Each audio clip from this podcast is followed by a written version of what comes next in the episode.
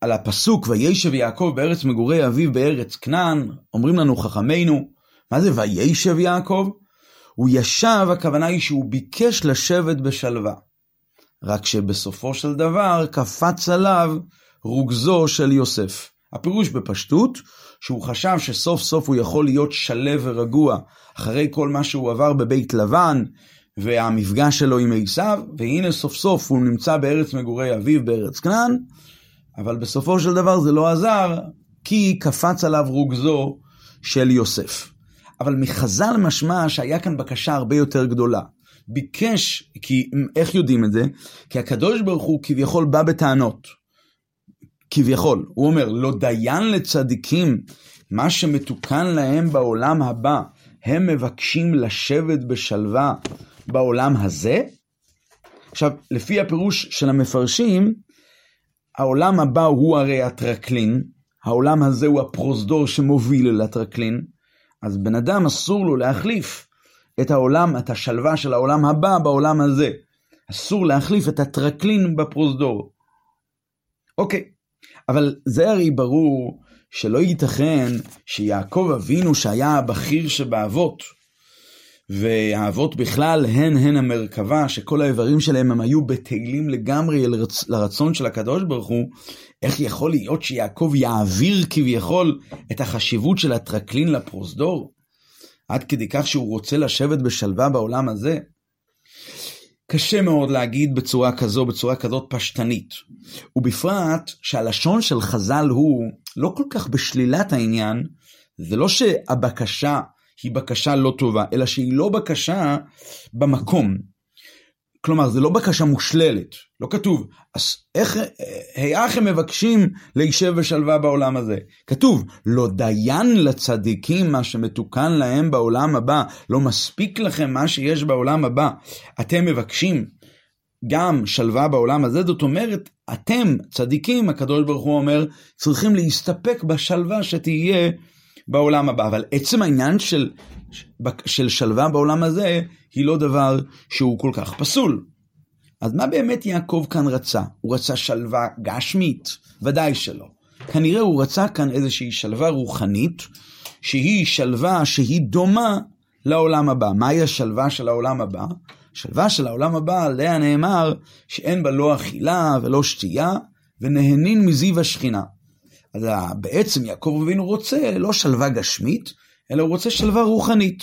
ועל זה בא הקדוש ברוך הוא ואומר, לא מספיק לצדיקים מה שמתוקן להם לעולם הבא, הם עוד רוצים בעולם הזה, כלומר בעולם הזה השלווה היא לא שלווה רוחנית אפילו, אלא בעולם הזה זה זמן של עבודה, עבודת השם, לנצל כל רגע ורגע לעבודת השם. והשלווה הרוחנית שתהיה בעולם הבא, היא באמת שייכת לעולם הבא. זה בפשטות, אבל עדיין, זה עדיין לא כל כך מובן. שהרי אם יעקב מבקש שהדבר הזה יהיה בעולם הזה, שיהיה לו שלווה בעולם הזה, זאת אומרת שזו בקשה נכונה וראויה מדרגתו של יעקב אבינו. הרי כמו שאמרנו מקודם, יעקב אבינו בוודאי ובוודאי לא עובד את השם כדי לקבל פרס, הוא לא מחפש את השכר שיהיה בעולם הבא. כנראה יש לו כאן חלק מהעניין. באמת צריך לומר שהמשמעות של שהוא רוצה לשבת בשלווה בעולם הזה, זה לא כ... כשכר, אוקיי, שהשכר יהיה, יגיע עכשיו ולא יגיע מאוחר יותר, אלא שזה חלק מעבודת השם. חלק מעבודת השם היא למלא את רצון הקדוש ברוך הוא, ורצון הקדוש ברוך הוא הוא שיהיה שלווה בעולם הזה. רק מה, שעל זה באו ואמרו ליעקב אבינו, וענו לו כביכול על הבקשה שלו, ואמרו לו, לא, לא דיין לצדיקים מה שמתוקן להם בעולם הבא, הם מבקשים להישבת בשלווה בעולם הזה, כלומר, אתה צריך להסתפק במה שיהיה בשכר שבעולם הבא. עכשיו, בעומק העניין, צריך לומר שעל ידי שקפץ עליו רוגזו של יוסף, הרי מה כתוב? הוא רצה לשבת בשלווה בעולם הזה, קפץ עליו רוגזו של יוסף. אז צריך לומר בדרך החסידות, שבזכות, במרכאות, שקפץ עליו רוגזו של יוסף, יעקב אבינו באמת קיבל כזאת עלייה, הוא באמת הצליח להשיג את השלווה שדומה בעולם הבא, פה בעולם הזה.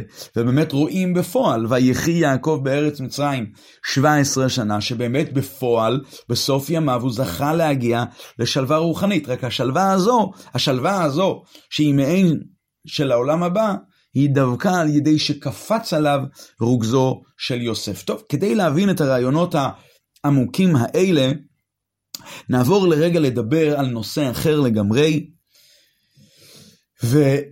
והרעיון מופיע בלקוטי שיחות חלק ט"ו, שיחה ב' לפרשת וישב, שיחה עמוקה ומאוד מאוד יסודית. ננסה לתת את התמצית לפי, לפי איך שניסיתי לנסות לתמצת את הדברים, לא כל כך פשוט, זו שיחה מאוד מאוד קשה ועמוקה.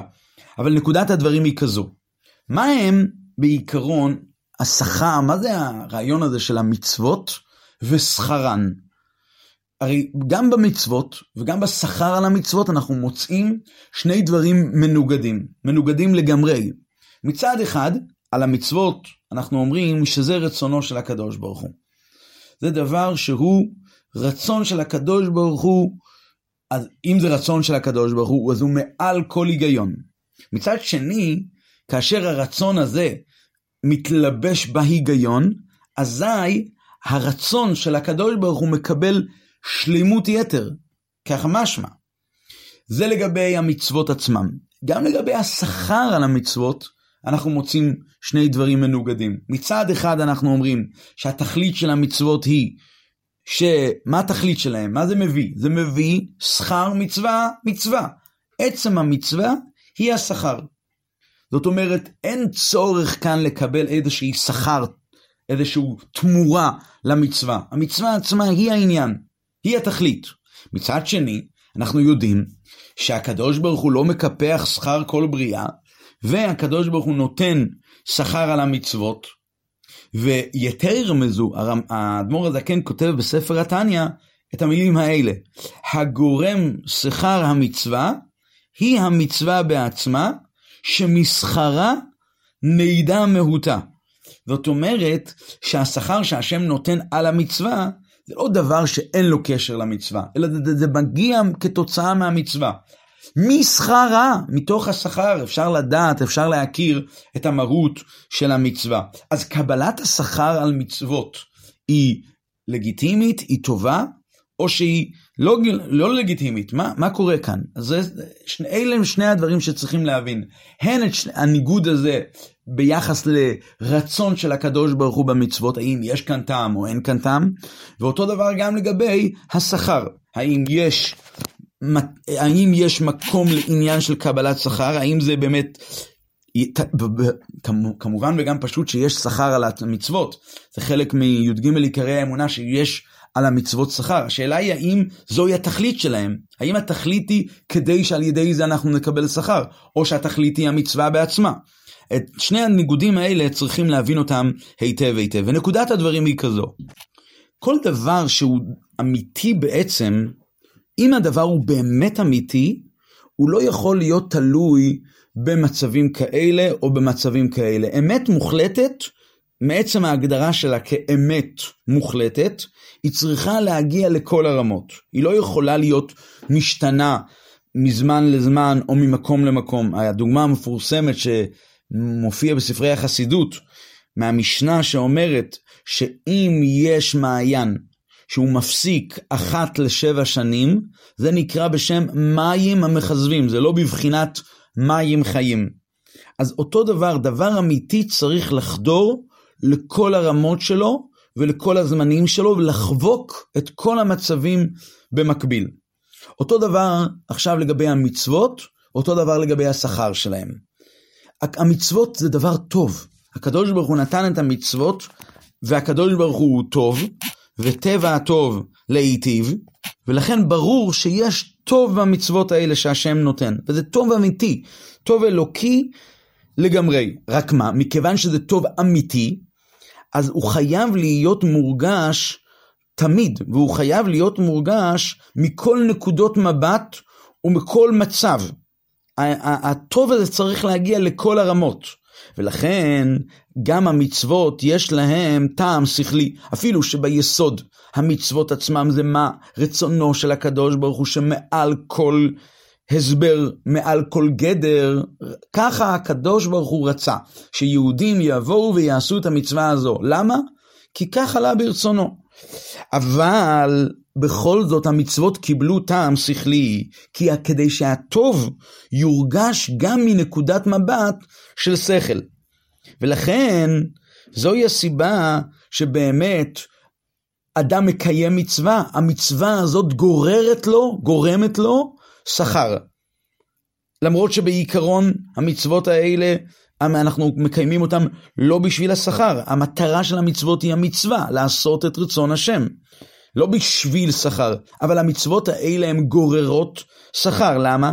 כי גם אדם שהוא בדרגה נמוכה, בדרגה רוחנית נמוכה, שהוא מחפש כאן את המשהו האישי שלו, את מה הוא ירוויח מכאן, גם פה הוא, גם, גם, גם מזה הוא ייהנה. וזה בעצם הרעיון ש, שהמצווה חודרת, המצווה, ואותו דבר השכר חודר לכל הפרטים. למה? כי ככה הטוב של המצוות מתגלה בכל צורה של מבט. אם נסתכל ממבט של היגיון, אז המבט של ההיגיון רואה במצוות הסבר, רואה במצוות היגיון. אמ, מנקודת מבט של בן אדם שרוצה את הטובה האישית שלו, הוא רואה כאן את הטובה האישית שלו, הוא מקבל שכר על זה. וכולי וכולי. ובן אדם שמחפש את הרעיון הרוחני כאן, הוא רואה כאן את הרעיון שהוא על ידי המצווה הזאת הוא מקבל כאן התעלות, לא, לא ניתנו המצוות אלא לצרף בהם את הבריות. אבל בעצם, מהי, מהי האמת המוחלטת? המהות, המהות האמיתית של הטוב של המצוות, הוא לא בגלל ההיגיון שזה פשוט הגיוני, או שזה דבר שהוא נותן לי טוב, או שזה מרים אותי רוחנית, אלא מהי האמת האמיתית של המצווה? האמת האמיתית של המצווה היא שהיא הטוב האלוקי. זה, זה, זה, הקדוש ברוך הוא טוב, ומכיוון שהקדוש ברוך הוא טוב, אז זה טוב, זה טוב בעצם. רק זה מתגלה ויורד לכל הדרגות כולם. גם לדרגת הרוחניות, גם לדרגת הגשמיות, גם לדרגת השכליות כביכול. וכיום בעולם הזה זה באמת משתנה. אנחנו לא רואים את התמונה המלאה הכללית, אנחנו רואים את זה. כאשר אנחנו עובדים מצד השכל, אז אנחנו רואים את זה מנקודת מבט שכלית. כאשר בן אדם עובד על הרגש האישי שלו, אז הוא רואה את זה מנקודת מבט רגשית. וכאשר הוא אה, אה, מתעלה לדרגות רוחניות, אז הוא רואה כאן את ההתעלות הרוחנית. אבל פה בעולם הזה אין את האפשרות באמת לחוש שהטוב שבמצוות הוא טוב אלוקי בעצם שמעל לכל הסיבות ומעל כל ההגדרות ומעל כל הדברים. פה בעולם הזה אי אפשר לגלות את זה. מתי באמת יתגלה שהטוב שבמצוות הוא טוב אלוקי, טוב מוחלט בעצם, זה יהיה גלוי רק לעתיד לבוא. וכאן מגיע חידוש מפתיע, שצדיקים על ידי שהם עובדים את הקדוש ברוך הוא פה בעולם הזה, והם מתעלים לדרגה אלוקית מאוד מאוד גבוהה, אז הם זוכים לראות ולהכיר בטוב הנעלה הזה של המצוות, שהוא טוב אלוקי בעצם, גם בעולם הזה. זה נקרא עולמך, כשחז"ל היו מברכים אחד את השני, חכמי המשנה, אז היו אומרים עולמך תראה בחייך. כי גם עכשיו שהוא מקיים את המצווה בעולם הזה, הוא זוכה לראות את הטוב האלוקי העצמי שקיים במצווה הזאת, שהיא מעל לכל הגדרה. איך באמת אבל הצדיקים יזכו באמת לראות ולחוש פה בעולם הזה את עצם הרצון של הקדוש ברוך הוא, עצם הטוב שיש במצוות, עצם התענוג של הקדוש ברוך הוא במצוות. איך הם באמת משיגים את זה? מה התנאים כדי להגיע לרמה הזו של עולמך תראה בחייך? אז על זה צריכים להקדים מאמר, מאמר חסידות שאמר הרבי הרייץ. הרבי הרייץ הסביר בצור, את הפסוק שלום רב לאוהבי תורתך ואין למו מכשול. שזה פסוק בתהילים. הפסוק הזה, האדמו"ר הרייץ מביא ככה, אומר שבגמרא, הגמרא אומרת, שאמר רבי אלעזר, אמר רבי חנינה, תלמידי חכמים מרבים שלום בעולם, שנאמר וכל בנייך לימודי הוויה, ורב שלום בנייך, אל תקראי בנייך אלא בונייך. אז זה, אחרי זה כתוב שלום רב לאוהבי תורתך, ואין למו מכשול. אז ככה, כאשר רבי אלעזר מדבר שהתלמידי חכמים מרבים שלום בעולם, אז הוא עוסק במי הוא מדבר? בתלמידי חכמים. זאת אומרת, אנשים שהם לומדים תורה, אז הם מרבים שלום בעולם, הם עושים שלום רב, הם מרבים שלום בעולם. אבל מעניין שכאשר מדובר בפסוק שלום רב לאוהבי תורתך, לא כתוב שלום רב ללומדי תורתך, אלא כתוב שלום רב לאוהבי תורתך. אז תלמידי חכמים מרבים שלום בעולם זה עניין אחד, אבל שלום רב לאוהבי תורתך זה עניין אחר לכאורה. וגם הפסוק, וכל בנייך לימודי השם, ורב שלום בנייך. מי מביא את הרב שלום בנייך? העוסקים בתורה, תלמידי החכמים, או אלה שהם אוהבים את התורה? שלום רב לאוהבי תורתך. האם יש הבדל ביניהם? האם יש אוהבי תורתך ולומדי תורתך? מה ההסבר בזה? אז הרעיון הוא כזה, כשאומרים את ה... כדי, צריכים כאן לעשות את ההבחנה שיש בין הביטוי שלום לבין הביטוי שלום רב.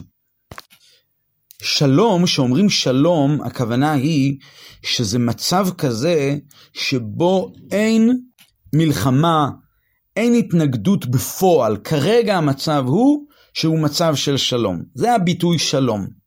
זאת אומרת, היה כאן אופציה, היה כאן אפשרות שכן תהיה מלחמה, ובפועל במצב כרגע אין מלחמה, שלום.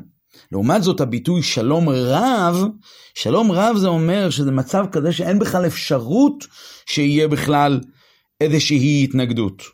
זה שלום כל כך מוחלט ששולל לגמרי את האפשרות בכלל שיהיה התנגדות. זה נקרא שלום רב. עכשיו, איפה התלמידי חכמים האלה, מה, איפה הם מביאים את השלום הזה? אז רבי אלעזר בן חנינא, אמר רבי אלעזר, אמר רבי חנינא, תלמידי חכמים מרבים שלום בעולם. בעולם הם מרבים שלום. כי בעולם, מכיוון שהעולם הוא כפי שהקדוש ברוך הוא ברא אותו בהגדרה, העולם הוא כן לכאורה מנגד לאלוקות, ואז באים התלמידי חכמים, ובעולם שיש בו את, את האפשרות שהוא כן יתנגד לאלוקות, תלמידי חכמים האלה הם מרבים שלום בעולם, הם מביאים את השלום לעולם. איזה שלום? שלום רב או שלום רגיל? אז צריך לומר שבעולם לכאורה לא יכול להתגלה הדרגה של שלום רב, כי העולם הוא כאמור דרגה כזו שבה יש התנגדות לאלוקות, רק במקום כזה, שבו באמת הקדוש ברוך הוא מתגלה כמו שהוא בכבודו ובעצמו, כמו שהוא בצורה האינסופית שלו, והקדוש ברוך הוא מתגלה שמה, אז באמת אין שום אפשרות בכלל שיהיה איזשהו מקום של התנגדות לקדוש ברוך הוא. אבל כפי שהעולם נברא על ידי הקדוש ברוך הוא, שהעולם הוא מנגד לאלוקות, אזי אפילו בדרגות הרוחניות של בעולם לא, יכול להידג... לא יכולה להתגלה הדרגה של שלום רב, אלא רק הדרגה של שלום. איפה כן יכולה להתגל... להתגלות הדרגה הזו של שלום רב? כמו שאמרנו לעיל, שלום רב זוהי הדרגה שבה אין, ש... שכאשר היא מתגלית אין שום אפשריות לאיזשהו התנגדות בתורה. בתורה זה יכול להתגלות. למה? כי התורה היא הרצון של הקדוש ברוך הוא, חוכמתו, העונג של הקדוש ברוך הוא, השעשועים של הקדוש ברוך הוא. התורה היא לא מהות שהיא נפרדת מהקדוש ברוך הוא. התורה היא, היא, היא, היא הקדוש ברוך הוא. ולכן בתורה טמון כוח עצום שנקרא בשם שלום רב. הכוח הזה הוא באמת, כאמור לעיל, כוח שלא נותן לאפשרות לאיזושהי התנגדות. זה אומר, אמר רבי אלעזר, אמר רבי חנינה, תלמידי חכמים מרבים שלום בעולם. נכון, העולם מצד עצמו הוא לא מקום של שלום. אבל התלמידי החכמים שהם עוסקים בתורה, ומכיוון שבתורה טמון אותו כוח אינסופי שנקרא בשם שלום רב, אז באמצעות הלימוד שלהם, תלמידי חכמים, מרבים שלום בעולם. הם מסוגלים, מסוגלים לאט לאט לשנות את המצב הזה ולקחת את כל הכוחות האלה שיש בעולם שהם מנגדים לאלוקות ולהרבות שלום בעולם, לעצור, כמו שאמרנו מקודם, שלום, לא רב, של, לא רב, של, לא שלום רב, שלום, מה זה שלום? שכרגע לא תהיה שום התנגדות בפועל, ולתלמידי החכמים שהם עוסקים בתורה, יש להם את היכולת הזאת לעשות שלום בעולם, שהעולם לא ינגד לאלוקות. אבל אחרי ככלות הכל, העולם נעצר כביכול, לא מנגד לאלוקות, אבל עדיין יש בו את האפשריות שהוא כן ינגד לאלוקות. יש בו את האפשריות. כרגע, בזכות התלמידי החכמים האלה, אזי העולם הוא לא מנגד לאלוקות. הבסנו את אותם כוחות שהם מנגדים לאלוקות, והעולם כרגע הוא לא מנגד לאלוקות. דרך אגב, זה לא רק בעולם, זה גם בעולם האישי של התלמידי החכמים האלה. גם אצלהם בתוכם פנימה, מה שיתגלה זה רק דרגת שלום, ולא דרגת שלום רב. כמובן, מרבים שלום, אבל לא שלום רב. ועל זה רבי אלעזר, אמר רבי אלעזר, אמר רבי חנינה אומר, שנאמר, מה המקור? וכל בנייך לימודי הוויה.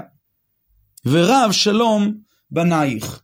כלומר, באמצעות הלימודי הוויה, באמצעות לימוד התורה של התלמידי חכמים, אזי ורב שלום בנייך, יש הרבה מדרגת שלום, לא שלום רב, הרבה מדרגת שלום בעולם. הם מביסים את הכוחות שמנגדים לאלוקות, והם מצליחים לייצר פה מצב של שלום בעולם הזה. מרבים שלום בעולם. אבל זה ממשיכה הברייתא ואומרת, שלום רב לאוהבי תורתך. נכון, אמנם התלמידי החכמים האלה הם מביאים את השלום בעולם, אבל בעצם אם אותם תלמידי חכמים הם לא יהיו סתם תלמידי חכמים, סתם לומדי תורה, אלא הם יהיו אוהבי תורתך. ומה זה אוהבי תורתך? אוהבי תורתך הכוונה היא שהם כל כך בתהילים אל הקדוש ברוך הוא, כל כך בתהילים בפני בפני הקדוש ברוך הוא, בפני התורה בצורה כזאת, שהם חשים את האהבה העצומה לתורה, ולא בגלל שהתורה היא איזשהו אה, אה, משהו לנפש שלהם, או משהו למציאות שלהם, אלא רק בגלל שהתורה היא תורתו של הקדוש ברוך הוא, תורתך, שלום רב לאוהבי. אם הם יהיו בדרגה של אוהבי תורתך, שהם אוהבים את התורה שהיא תורתו של הקדוש ברוך הוא, אז מכיוון שהתורה היא-היא המקום שבו כן יכול להתגלה הדרגה של שלום רב, כי התורה היא בעצם לא מנגדת לאלוקות, חס וחלילה. התורה היא-היא הקדוש ברוך הוא בכבודו ובעצמו. ושם בדרגת התורה כמו שהיא מתגלה הדרגה של שלום רב. אז באמצעות האוהבי תורתך, אותם תלמידי חכמים פתאום מתחילים לחוש שהרצון והעונג של הקדוש ברוך הוא בתורתו של הקדוש ברוך הוא, פתאום הם מרגישים את זה גם הם בנפש שלהם עצמם, וגם בהם מתגלה הדרגה של שלום רב, לא רק הדרגה של שלום סתם. וזוהי לכאורה ההקדמה וההכנה והתנאי להגיע לדרגה של עולמך תראה בחייך. אבל זה לא כל אחד, זה רק אחד כזה שהוא אוהבי תורתך, שהם הגיעו לדרגה של התבטלות מוחלטת לקדוש ברוך הוא, וההתבטלות היא כל כך חזקה שהיא נטו לעשות את רצון השם ונטו לאהוב את תורתך, אז באמת זה מתבטא גם בחיים שלהם היומיומיים, ואז זה גם מתבטא כמובן במצוות שהם עושים וכולי. וזה התנאי להגיע ולחוש את הרצון העצמי של הקדוש ברוך הוא במצוות, ואת השכר האמיתי של הקדוש ברוך הוא במצוות, שהיא המצווה בכבודה, המצווה עצמה, וכאמור לעיל, זה רק יחידי סגולה שהם מגיעים באמת לדרגה של עולמך תראה בחייך. העניין הזה עכשיו נבין אותו היטב לגבי יעקב אבינו, שהוא מבקש לשבת בשלווה בעולם הזה. יעקב לא רצה לנוח מהצרות של עשיו ומהצרות של לבן, ואז הוא אמר הוא רוצה לשבת בשלווה. לפי הרעיון הזה הוא רצה שהדרגה שתתגלה בעולם זה הדרגה של שלום רב, ובזכות העבודה שהייתה לו, כל מה שהוא עשה, בכל בירור הניצוצות, מה שהוא עשה בלבן ומול עשיו, אז על ידי זה הוא הגיע לאותה דרגה של שלום רב לאוהבי תורתך.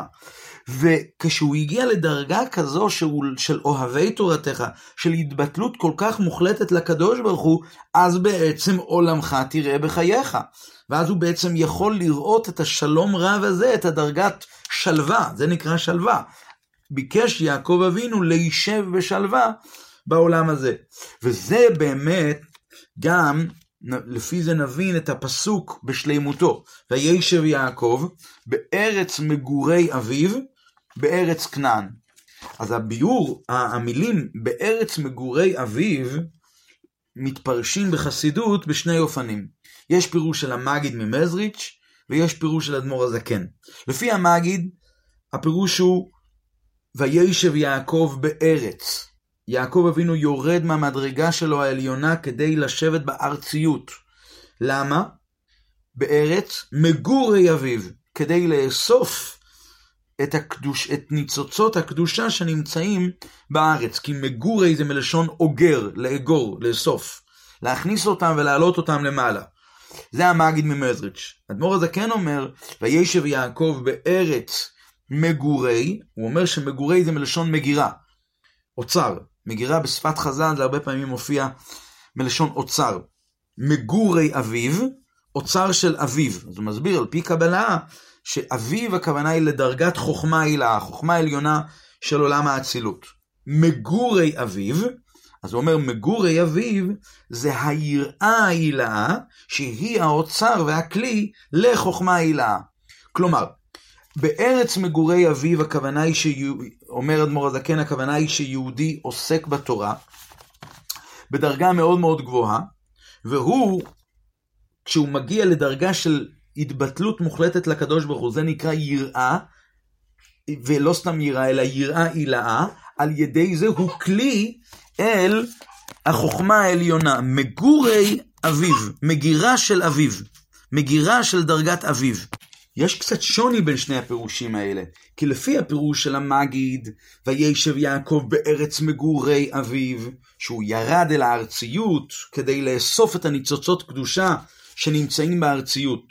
מגורי מלשון אסיפה. לפי הפירוש של האדמו"ר הזקן, זה פירוש אחר לכאורה. האדמו"ר הזקן מדבר כאן על עניין של תורה, על מגורי אביו, כלומר עבודה שהיא בבחינת מגירה. כלי, שהכלי הזה הוא יוכל להגיע לדרגה הגבוהה של אביו, חוכמה הילאה, שזה על ידי הדרגה, הביטול המוחלט של, הקדוש, של התלמידי חכמים אל הקדוש ברוך הוא, לא רק בדרגה של לומדי תורה, אלא בדרגה של אוהבי תורתך. עכשיו, מה הקשר בין שני הפירושים? האמת היא שזה בעצם הולך ביחד. הפירושים האלה הם לא ממש שונים, אלא הם משלימים. אדמו"ר הזקן מדבר מה הייתה העבודה של יעקב.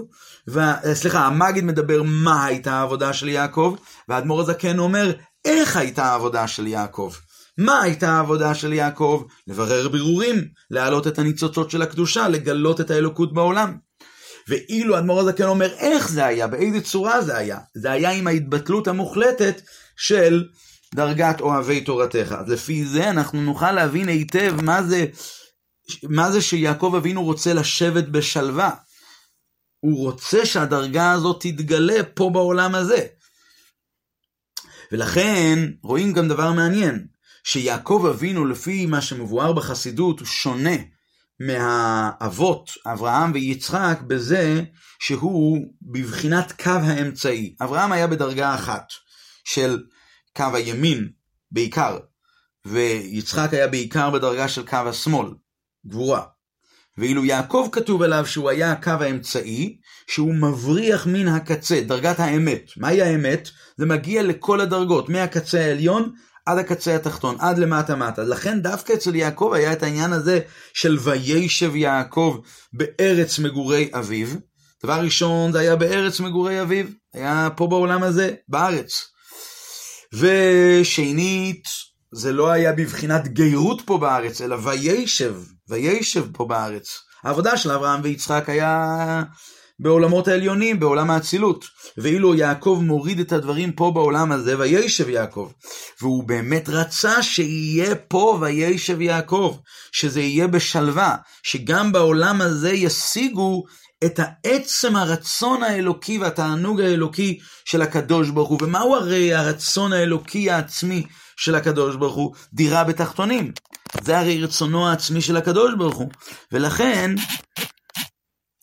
דווקא אצלו יתבטא העניין הזה. אבל בפועל הוא רק ביקש לשבת בשלווה בעולם הזה. מתי הוא הגיע לזה בפועל? רק על ידי רוגזו קפץ עליו, רוגזו של יוסף. כביכול שרוגזו של יוסף פעל את הלהישב בשלווה בעולם הזה, ובאמת רואים בפועל שויחי יעקב בארץ מצרים 17 שנה היה אחרי רוגזו של יוסף. מה נקודת ההסבר? באמת נכון, אברהם, יעקב אבינו עבד בבית לבן, ועשה את העבודות של עבודת הבירורים. בוודאי אצל עשיו, היה את העניין של עבודת הבירורים אצל עשיו גם כן, עם כל המתנות שהוא שלח לו וכולו. אבל יש משהו שהוא די משותף לשתי הזמנים האלה. גם כשהוא היה בבית של לבן וגם אצל עשיו, לא היה ללבן בעצם שליטה עליו. בשלב מסוים אפילו לבן מתחנן אליו, הגידה לי מה משכורתך, אם נא מצאתי חן בעיניך, נקבה שכרך עליי ואתנה. אותו דבר גם לגבי עשיו, שהוא מגיע והוא מתחנן ואומר לו, הציגה נא את העם אשר, אה, אשר איתי וכולי. כאשר אבל יוסף הורד מצרימה, והוא באמת היה עבד של, של, של פוטיפר, ואחרי זה היה עבד של פרעה, אז גם כשהוא היה משנה למלך, הוא עדיין לא היה ברשות עצמו, היה צריך לבקש רשות כדי לעלות למארץ ישראל וכולו. אז פה בעצם יוצא ששם מגיע באמת ה"וישב יעקב", הירידה האמיתית של יעקב לברר בירורים בעולם הזה בארציות, מתבטא דווקא על ידי יוסף. וכי זה ניצוצות קדושה שקיימים למטה, מטה, מטה. ורק יוסף כביכול עושה אותם, אלה תולדות יעקב. יוסף, יוסף הוא מוריד את תולדות, מוריד את ענייני יעקב למטה. אז בעצם, על ידי ירידת יוסף למצרים, הוא באמת פעל שיעקב באמת פועל בדרגות הנמוכות ביותר, ולכן הגילוי של, של להישב בשלווה, אותו גילוי של התענוג האלוקי העצמי, הנחת רוח העצמית שיש לקדוש ברוך הוא בבורא, הקדוש ברוך הוא בבריאה, זה דווקא על ידי וישב יעקב בארץ, כאשר קפץ עליו רוגזו של יוסף. ואז כאשר היה את הבירור פה למטה, אז באמת הוא זכה לשבת בשלווה, ויחי יעקב בארץ מצרים 17 שנה. גוטבוך והגות ניום טב.